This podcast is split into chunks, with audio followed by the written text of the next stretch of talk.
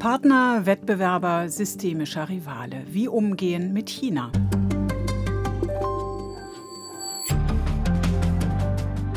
Die weltpolitische Ordnung ist im Umbruch. China wird zunehmend als systemische Herausforderung wahrgenommen, der man sich politisch, wirtschaftlich und technologisch stellen muss. Europa ist gefordert, die eigene Rolle zwischen den USA und China neu zu definieren, aber dem größten EU-Mitglied Deutschland fällt es weiterhin schwer, eine klare Position einzunehmen. Wie soll die Bundesrepublik mit China umgehen? Darum geht es im Gespräch mit Janka Oertel. Sie ist Direktorin des Asienprogramms am European Council on Foreign Relations, ECFR. Guten Tag, Frau Dr. Oertel. Guten Tag. Mattei fragt. Ein Podcast mit Sabina Mattei. Sie haben gerade ein neues Buch veröffentlicht, Das Ende der China-Illusion. Welche Illusion oder welche Illusionen meinen Sie denn? Es geht vor allen Dingen in dem Buch darum, dass wir uns die Frage stellen, was für ein China ist es eigentlich, mit dem wir es da zu tun haben? Wie müssen wir analysieren, was wir dort vor uns sehen? Ähm, und wir dürfen keine Illusionen mehr darüber haben, dass das, was wir dort vor uns haben, ein neues China ist, ein China, das machtvoll auf die Weltbühne drängt und das dafür sorgen will, dass die eigenen, ja, die Bedingungen für die eigene Herrschaft, die Bedingungen für die Führungsrolle, die China auch anstrebt, besser werden in der Welt. Und das wird sich nachhaltig auf uns auswirken. Was für Illusionen sind das jetzt genau und sind die spezifisch deutsch? In Deutschland ist es bei uns etwas äh, spezieller mit den Illusionen, weil sie sich natürlich so tief auch in unsere Wirtschaft hineingewachsen haben. Wir haben daran geglaubt, dass äh, Wandel durch Handel funktioniert. Und mit Blick auf China haben wir vor allen Dingen viel Handel getrieben, ähm, aber wenig Wandel gesehen letzten Endes. Wir haben immer noch daran geglaubt, dass China gar kein enger Partner Russlands sein kann und will, weil es doch die wirtschaftliche Zusammenarbeit mit Europa so dringend braucht. Wir geben uns der Illusion hin, dass die chinesische Führung das eigene System nicht exportieren möchte, sondern dass das alles irgendwie so ein bisschen in China bleibt und dass man das isolieren kann. Und wir geben uns der weiterhin der Illusion hin, dass äh, China unser Partner ist, wenn es um Fragen des globalen Klimaschutzes geht. Und all das versuche ich einmal ein bisschen zu wenden ähm, und vielleicht etwas nuancierter zu beobachten im Buch. Ist das denn spezifisch deutsch? Wird das nicht von anderen in Europa geteilt? Wir sehen viele dieser Illusionen nicht nur in Europa, sondern auch weltweit durchaus äh, sehr, sehr äh, stark noch in den, äh, in den Köpfen von Entscheidungsträgerinnen und Entscheidungsträgern und auch von den Wirtschaftsbossen der Welt.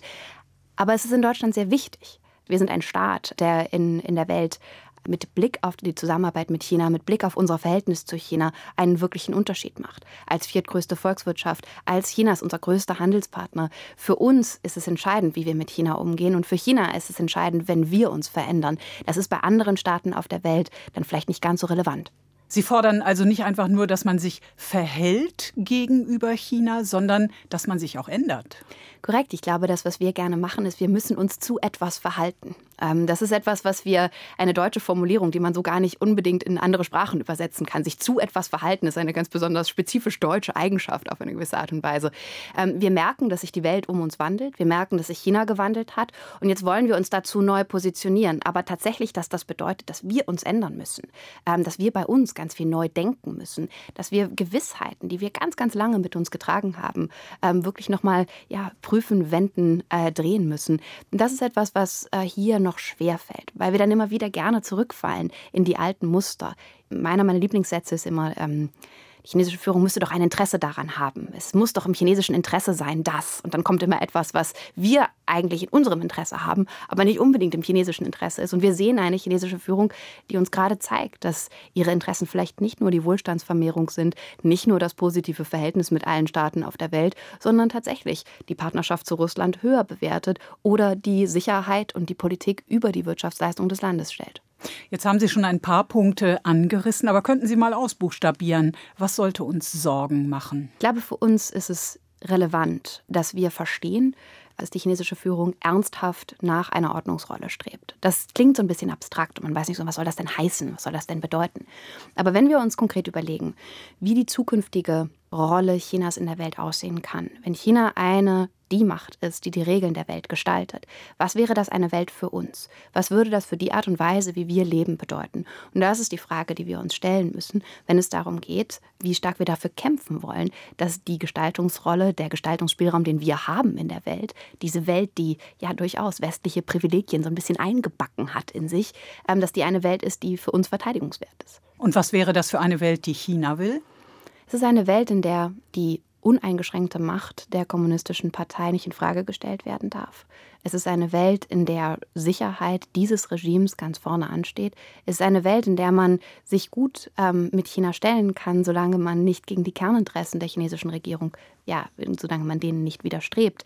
Ähm, und es ist eine Welt, in der wir uns darüber im Klaren sein müssen, dass sich das auf Technologie, auf Standardsetzung, auf Wirtschafts-, auf die Art und Weise, wie wir Wirtschaft betreiben, auswirken wird. Wir werden langfristig keine Rolle mehr haben ähm, im chinesischen Markt. Unsere Unternehmen sollen weniger in der Welt an Wertschöpfung haben und chinesische Konzerne mehr.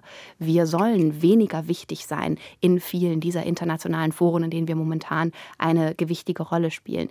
Unsere Dominanz und Vorherrschaft Europas, des Westens im Allgemeinen, vor allen Dingen der USA, aber und dieses ganze gemeinsame Konstrukt des Westens, das soll weniger Gewicht haben in der Welt und nicht nur weniger Gewicht haben, sondern das chinesische Gewicht soll deutlich größer sein, ähm, um eine eigene neue Vormachtstellung zu erreichen. Es geht hier also nicht nur um eine rein wirtschaftliche oder rein technologische, sondern viel grundlegendere politische und gesellschaftliche Bedrohung, die von China ausgeht.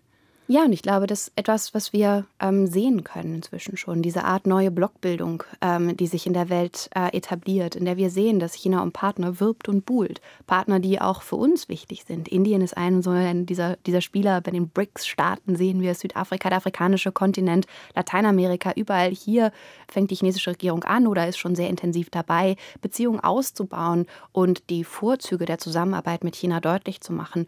Und überall hier wo wir vielleicht auch in den letzten Jahren eine Lücke gelassen haben, gerade aus europäischer Perspektive, wo wir zu wenig sichtbar und zu wenig aktiv gewesen sind, weil wir sehr, sehr viel mit uns selbst beschäftigt sind, weil natürlich auch der Krieg in der Ukraine unsere Aufmerksamkeit völlig zu Recht auf sich zieht.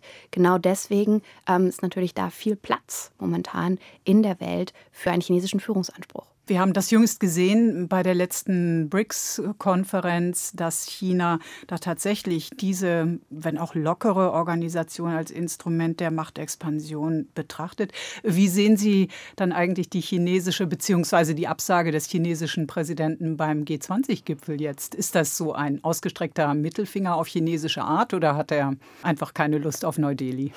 Das ist eine, ein interessantes, auf Englisch würde man sagen, putting someone in his place einfach deutlich zu machen, dass ein Führungsanspruch, der aus Indien erhoben wird, auf diese Welt der G20, auf die Welt der Entwicklungsländer, durchaus etwas, was wir aus Delhi hören seit der Übernahme der G20-Präsidentschaft umso mehr, ähm, viel dieser indische Weg, auch eine Alternative dazu zu sein, zu dem, was es sonst so an Blockbildungen in der Welt gibt, indische Lösungen für digitale Infrastruktur, indische Lösungen für Governance-Fragen, Indiens Rolle als größte Demokratie der Welt. All diese Themen ähm, sind natürlich etwas, womit sich die Führung in Delhi positioniert. Ähm, und das ist etwas, wo die chinesische Regierung mit dieser, dieser Ansage relativ klar sagt, das ist ja gut und schön, aber glaubt nicht, dass wir ähm, euch damit auch noch darin noch beflügeln werden. Ähm, in diesem, äh, wir werden euch zeigen, sagen, welche Rolle wir spielen in der Welt. Und dieses Verhältnis ist, glaube ich, sehr relevant und bei uns etwas über sehen worden. Immerhin, der Bundeswirtschaftsminister Robert Habeck äh, war kürzlich in Indien und das wurde auch vielfach gewertet als Unterstützung eben für die indische Regierung. Aber äh, kehren wir mal zurück zu Deutschland und China. Die Bundesrepublik hat ja seit Juli eine China-Strategie. Antwortet die auf diese Herausforderungen aus Peking? Die China-Strategie ist ein sehr, sehr guter erster Schritt. Nicht mehr und nicht weniger. Ich glaube, das ist ein wichtiges Signal, das gesendet wird ähm, von der Bundesregierung, wie man sich mit China befasst. Es ist sehr stark in der Analyse zu beschreiben, was für ein China ähm, die Bundesregierung vor sich sieht. Das ist auch überzeugend. Ähm, und vor allen Dingen als Dokument der gesamten Bundesregierung. Das ist ja kein Dokument nur des Auswärtigen Amtes, sondern oder der Ministerien, die eine etwas kritischere Positionierung gegenüber China gefordert haben schon lange, sondern es ist ein Dokument der gesamten Bundesregierung. Und damit eine, ja, schlägt es so einen Pflock ein, auch in Europa, wie weit ähm, sich Deutschland herauswagt und eine neue Rolle wagt. Und es ist aber etwas verzagter bei der Frage, welche Antworten es darauf gibt. Also was folgt aus dieser doch sehr klaren Analyse dessen, was für ein China man vor sich sieht, ähm, ist es vor allen Dingen ein wenig verzagt mit Blick auf die europäische Dimension. An keiner Stelle wird in diesem Dokument eine Führungsrolle Deutschlands in Europa bei diesen Fragen klar ausbuchstabiert. Und ich glaube, das ist etwas, was es wirklich noch ähm, ja, bedürfen wird. Wenn Sie jetzt Europa sagen, wie ordnen Sie die Forderung des französischen Präsidenten Macron ein? Wir Europäer sollten uns sowohl von China als auch von den USA unabhängig machen. Ja, das ist ja keine neue Äußerung, die man da von Macron hört. Äh, der Tatsache, dass es er für strategische Autonomie wirbt, strategische Souveränität Europas, dass ähm, dies, sozusagen das Unabhängigmachen von den USA auch etwas ist, was wir aus der Geschichte von der französischen Politik durchaus kennen, dass man den Amerikanern auch immer nur halb über den Weg traut, ist auch nichts Neues. Aber ich glaube, man muss sehr vorsichtig sein, damit die Äußerungen von Macron und vor allen Dingen die Äußerungen, die auf dem Rückflug aus China getätigt wurden, zu überhöhen und aus dem Kontext zu reißen, einer doch sonst sehr aktiven Strategie, was auch die Eindämmung chinesischer Interessen angeht. Wir haben mit Frankreich einen Staat, der eine echte Indo-Pazifik-Strategie hat, wirklich Outreach in die Region macht, sich wirklich darum kümmert, auch mit Partnerinnen und Partnern in der Region zusammenzuarbeiten, um eben tatsächlich auch ein Gegengewicht zu China aufzubauen. Ähm, ich würde das vorsichtiger bewerten, vor allen Dingen, weil viele der Initiativen, die von französischer Seite gestartet wurden, äh, explizit explizit auch im Interesse der USA gewesen sind. Nun sind Sie Beobachterin, Kennerin Chinas und seiner Politik. Ähm, was raten Sie denn der Bundesregierung? Wie soll Deutschland sich gegen China wappnen? Wie Peking begegnen? Mutig. Ich glaube, mutig ist das Stichwort, das ich mir wünschen würde. Nicht verzagt und ohne Angst. Denn wir sehen momentan ein China, das in einer komplizierten Lage ist, das sich vor komplexen wirtschaftlichen Herausforderungen wiederfindet, das strukturelle Reformen benötigen wird, um die eigene Wirtschaft wieder in Schwung bringen zu können, ähm, das sich auch international Gegenwind gegenüber sieht in vielen Bereichen. Es ist ja nicht so, dass wir hier das Durchmarschieren haben. Ich habe vorhin von dem Platz gesprochen, der für China auf der Weltbühne ist und wo man sich ausdehnen kann. Aber das läuft ja alles nicht ohne, ja, durchaus auch Widerstand in einigen Bereichen oder auch nicht ohne, dass andere Staaten sagen, Mensch, also also wir hätten da eigentlich gerne noch mal eine Alternative dazu. Nur so eine chinesische Lösung, da fühlen wir uns eigentlich auch gar nicht so ganz wohl mit. Und ich glaube, diesen Moment zu nutzen, zu sagen, wir sind in einer Position derzeit noch auch der relativen Stärke, die wir nutzen könnten, wenn wir es denn wollten, wenn wir uns politisch dazu durchringen können, dass wir hier klarer auftreten. Und da muss ich ganz klar sagen, ähm, dass man, wenn man äh, ja, sich die letzten Regierungskonsultationen anguckt und die Tatsache, dass bei der Pressekonferenz die ja nur eine Pressebegegnung war, aber das erste Mal auf deutschem Grund und Boden dem chinesischen Premierminister keine Fragen gestellt werden konnten, dann ist das kein Fortschritt, sondern ein Rückschritt. Wofür brauchen wir China eigentlich? Wir würden uns wünschen, glaube ich, in Europa, ein starkes China zu haben, mit dem wir zusammenarbeiten können. Ein China, das sich an Regeln hält. Ein China, das unser Partner beim Klimaschutz sein kann. Ein China, das ähm, gemeinsam mit uns in Europa globale Herausforderungen annimmt und sich um diese kümmert, sich um globale Verschuldung kümmert, mit den eigenen potenten finanziellen Ressourcen auf der Welt Gutes schafft aber das sind alles Dinge, die wir uns wünschen. Und das sind alles nicht unbedingt Dinge, die sich die chinesische Führung gerade vorstellen kann für ihre eigene Rolle in der Welt. Wir brauchen China mit Blick momentan, wenn man so ganz pragmatisch Sachen will, ähm, mit Blick auf unsere wirtschaftlichen Abhängigkeiten. Wir im Bereich der seltenen Erden sehen wir es, im Bereich auf Medizinvorprodukte sehen wir es. Da sind kritische Abhängigkeiten vorhanden. Ähm, aber vor allen Dingen ähm, ist es für uns eine Frage der langfristigen Ausgestaltung unserer eigenen Exportwirtschaft. Denn wir dachten immer, dass wir langfristig diesen chinesischen Markt haben werden, in den wir exportieren können. Und was wir sehen, ist eine gegenläufige Entwicklung. Wir exportieren weniger, wir importieren mehr aus China und unsere Unternehmen werden langfristig in China eine weniger große Rolle spielen. China setzt auf äh, die Erzeugung einseitiger Abhängigkeiten. Und das ist ja genau das, wo man sehen kann, da steht unser Anspruch und der chinesische Anspruch einfach im Widerspruch. Und das muss man vielleicht auch einfach mal so ganz klar sagen. Wir wollen De-Risking machen, Risikominderung. Wir wollen einseitige strategische Abhängigkeiten abbauen. Die chinesische Führung möchte aber gerne einseitige strategische Abhängigkeiten ausbauen, weil das ihre eigene Handlungsfähigkeit stärkt. Und das steht im klaren Widerspruch zueinander. China möchte nicht de-risked werden, wenn man es so ganz äh, neudeutsch sagen möchte. Und ich glaube, das ist schon wichtig, dass man das auch anerkennt, ähm, dass das mit so ein bisschen, wir machen de-risking und für die Chinesen ist das dann total okay, dass das äh, so nicht funktionieren wird. Das braucht dann vermutlich aber auch dieses äh, deutlich entschiedenere Auftreten, das von dem Sie vorhin schon gesprochen haben. Ja, und ich glaube, das ist etwas, was auch Respekt ähm, bekommt auf chinesischer Seite. Wir müssen klarer darin sein, unsere eigenen ähm, Prämissen, unsere eigenen Vorstellungen vorzutragen, ähm, nicht verzagt. Und wir müssen das im Europä europäischen Konzert tun. Nur wenn wir das gemeinsam vortragen, haben wir die Durchschlagskraft, die wir brauchen, argumentative Durchschlagskraft, die wir brauchen in Peking, um klarzumachen, bis hierhin und nicht weiter. Wir dürfen auch Bedingungen stellen für die Form der Zusammenarbeit mit uns. Ich glaube, das ist etwas, wo wir auch den Wert beschreiben, den Zusammenarbeit für uns hat. Nur wenn es auch einen Preis hat, nicht mit uns zusammenzuarbeiten, macht es ja überhaupt Sinn, mit uns zusammenzuarbeiten. Nun schreiben Sie in Ihrem Buch, der Klimawandel und China, das äh, seien die beiden großen Themen, denen Deutschland und Europa sich stellen müssten. Was ist denn dann mit Russland, äh, dessen imperialistisches Streben sich mit dem Angriff auf die Ukraine deutlich gezeigt hat? Also ich glaube, zu diesem Zeitpunkt zu sagen, Russland wäre für uns kein Problem, wäre eine ziemlich vermessene Behauptung. Was ich versuchte auszudrücken mit der ähm, Analogie zwischen dem Klimawandel und China ist diese langsame Verschiebung, diese strukturelle Herausforderung. Russland ist für uns ein derzeit ganz dringliches, drängendes, akutes Problem. Das braucht man aber auch niemandem erklären, dass es ein ganz dringliches und drängendes Problem ist. Klimawandel und China sind zwei Themen, bei denen es immer momentan noch etwas Wichtigeres gegeben hat. Etwas anderes, das man zuerst machen musste. Ein anderes Problem, um das man sich kümmern musste. Und diese strukturelle Verschiebung, diese langfristige Herausforderung, die macht es so schwer, damit umzugehen. Und wir müssen langfristig jetzt sozusagen die Weichen stellen, jetzt, die wir für eine langfristige Neupositionierung brauchen. Aber doch noch mal zu diesem Verhältnis China-Russland. Ähm, China ist ein wichtiger Handelspartner für, Russland. Der kann, wichtigste momentan, könnte man sagen, ja. Kann Peking eine konstruktive Rolle zur Beendigung dieses russischen Kriegs in der Ukraine spielen? Da wird ja oft in Deutschland drüber spekuliert. Kann oder will, ist hier die gute Frage. Könnte? Ja. Weil natürlich ganz klar äh, die derzeitige Unterstützung, wirtschaftliche Unterstützung, die von chinesischer Seite nach Russland geht, etwas ist, was durchaus die Kriegsmaschinerie am Laufen hält ähm, und was auch diplomatisch eine Unterstützung ist, die sozusagen Russland nicht zu einem Paria in den internationalen Beziehungen macht, sondern zu einem weiterhin geschätzten Mitglied, wenn man als Xi Jinping dorthin fährt auf Staatsbesuch, wenn man Russland einbindet und einlädt in alle Formate, dann macht man klar, dass es hier doch keine so ganz klare Stellungnahme, wir gegen Russland, alle gegen Russland und das ist ein unmöglicher Vorgang, die gibt es es so gar nicht, sondern das äh, schafft China gerade dadurch, etwas mehr Spielraum zu schaffen, auch diplomatisch für Russland. Gleichzeitig verstärkt die chinesische Regierung im Rahmen ihrer eigenen Propaganda russische Propaganda, sodass das Narrativ darüber, wer ist eigentlich schuld, wer ist hier das Opfer, wer ist hier der Angreifer, sich immer stärker verschiebt und vor allen Dingen auch in Mediendiskursen in anderen Teilen der Welt immer stärker verschiebt. Ähm, das könnte China alles nicht tun.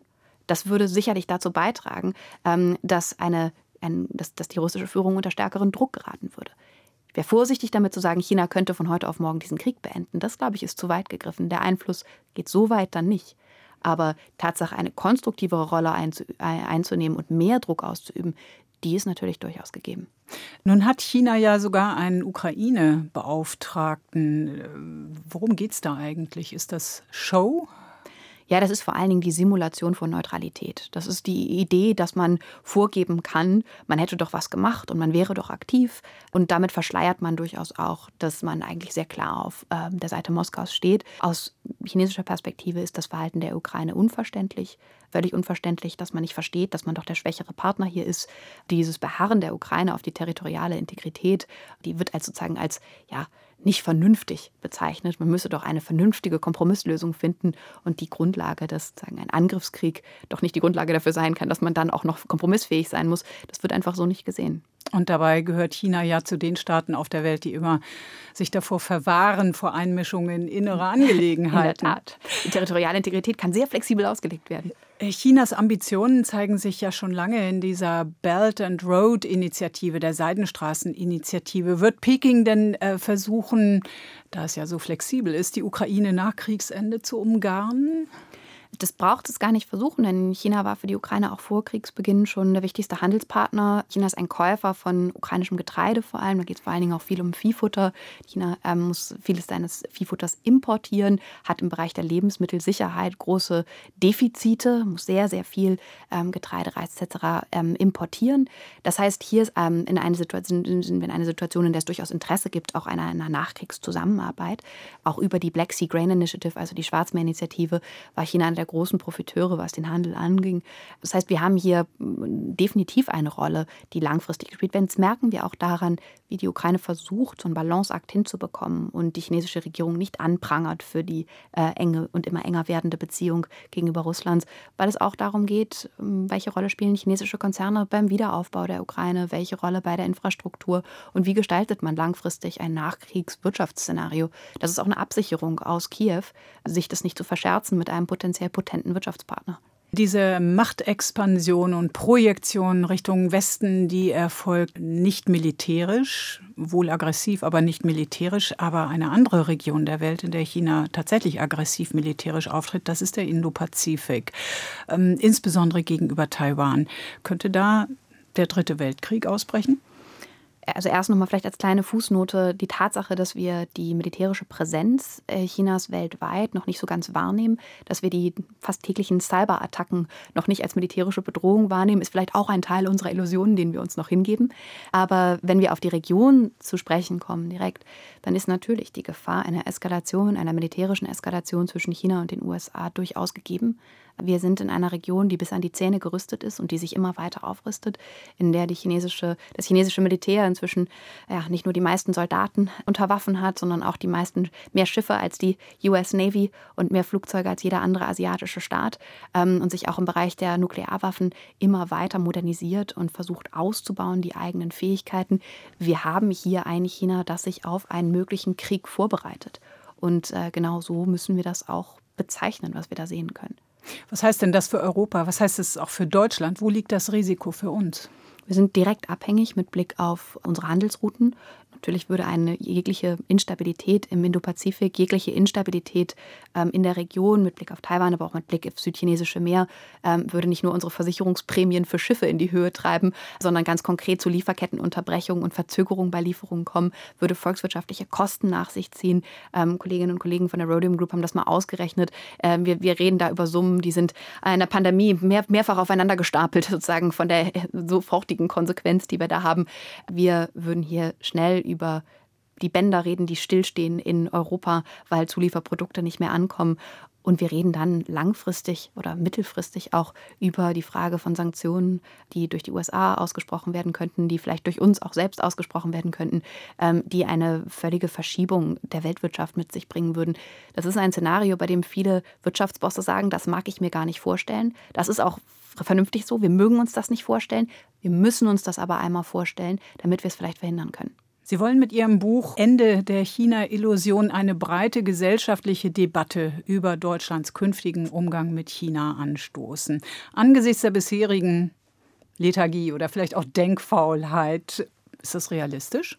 Ich glaube schon. Denn ich glaube, in Deutschland, gerade in den breiteren Gesellschaftsschichten, merkt man, dass sich Dinge verändern gerade, dass etwas im Umbruch ist. Und da ist natürlich ein bisschen Unwohlsein dabei. Man weiß nicht genau, wie man darauf reagieren soll. Aber mit Blick auf China gibt es durchaus viele Fragen. Und es gibt die Fragen, was bedeutet das für uns? Wie sollen, wir, wie sollen wir darauf reagieren? Und ich glaube, auf diese Fragen müssen wir versuchen, diverse Antworten zu geben. Und wir brauchen viel mehr Debatte darüber, denn es wird darum gehen, wie künftig unsere Risikotoleranz und unsere Risikoprioritätensetzung aussehen wird. Was ist uns eigentlich wichtiger? Ist uns wenn wir sagen, wir sind abhängig im Bereich von der Solartechnologie, von Importen aus China, dann können wir sagen, wir machen das bei uns zu Hause, aber dann gibt es Lieferverzögerungen, weil wir dann erstmal die Industrie hier aufbauen müssen. Und das ist aber dann gut für unsere Arbeitsplätze. Dann sagen wir aber, vielleicht ist das mit dem Blick auf den Klimawandel und die schnelle Transformation, die wir brauchen zu erneuerbaren Energien, dann keine gute Idee. Also doch wieder aus China importieren. Aber was, wenn die dort mit Zwangsarbeit hergestellt werden? Dann wieder doch nicht. Also das sind alles wichtige Fragen, bei denen wir als Gesellschaft, bei denen die Politik sagen muss, wie genau, welches Risiko sind wir bereit zu tragen, welche Abhängigkeiten sind in Ordnung, welche sind sogar kein Problem, weil wir eine gegenseitige Abhängigkeit haben. Und bei welchen Dingen wollen wir in Zukunft sagen, nee, also Medikamente, die sollten schon irgendwie in Europa produziert werden, weil wir es uns nicht leisten können, dass wir möglicherweise keinen Zugriff mehr haben auf Antibiotika oder ähnliches. Und ich glaube, das ist eine Debatte, die da gibt es keine richtigen und falschen Antworten drauf, sondern es gibt Antworten, die ausgehandelt werden müssen. Und es wird dabei Gewinner und Verlierer geben. Und deswegen, glaube ich, braucht es eine breite Diskussion innerhalb Deutschlands darüber, wie das ausgestaltet werden kann. Frau Oertel, braucht Deutschland einen Mentalitätswechsel, um mit China umgehen zu können? Ja, wir müssen weg von der Status Quo-Orientiertheit, unserem kleinen Fetisch, den wir haben, damit wir alles da so lassen wollen, wie es ist und möglichst wenig sich verändern soll, ähm, weil wir, glaube ich, viel verändern müssen, damit die Dinge, die uns wichtig sind, so bleiben können, wie sie sind. Vielen Dank, Frau Dr. Oertel. Über den Umgang mit Chinas Machtanspruch ging es im Gespräch mit Janka Oertel, Direktorin des Asienprogramms am European Council on Foreign Relations, ECFR. Ihre Positionen sind auch nachzulesen in Janka Oertels neuem Buch Ende der China-Illusion. Am Mikrofon verabschiedet sich Sabina Mattei. Mattei fragt ist ein Podcast von RBB24. Alle Folgen gibt's in der ARD Audiothek und unter rbb24inforadio.de slash podcasts.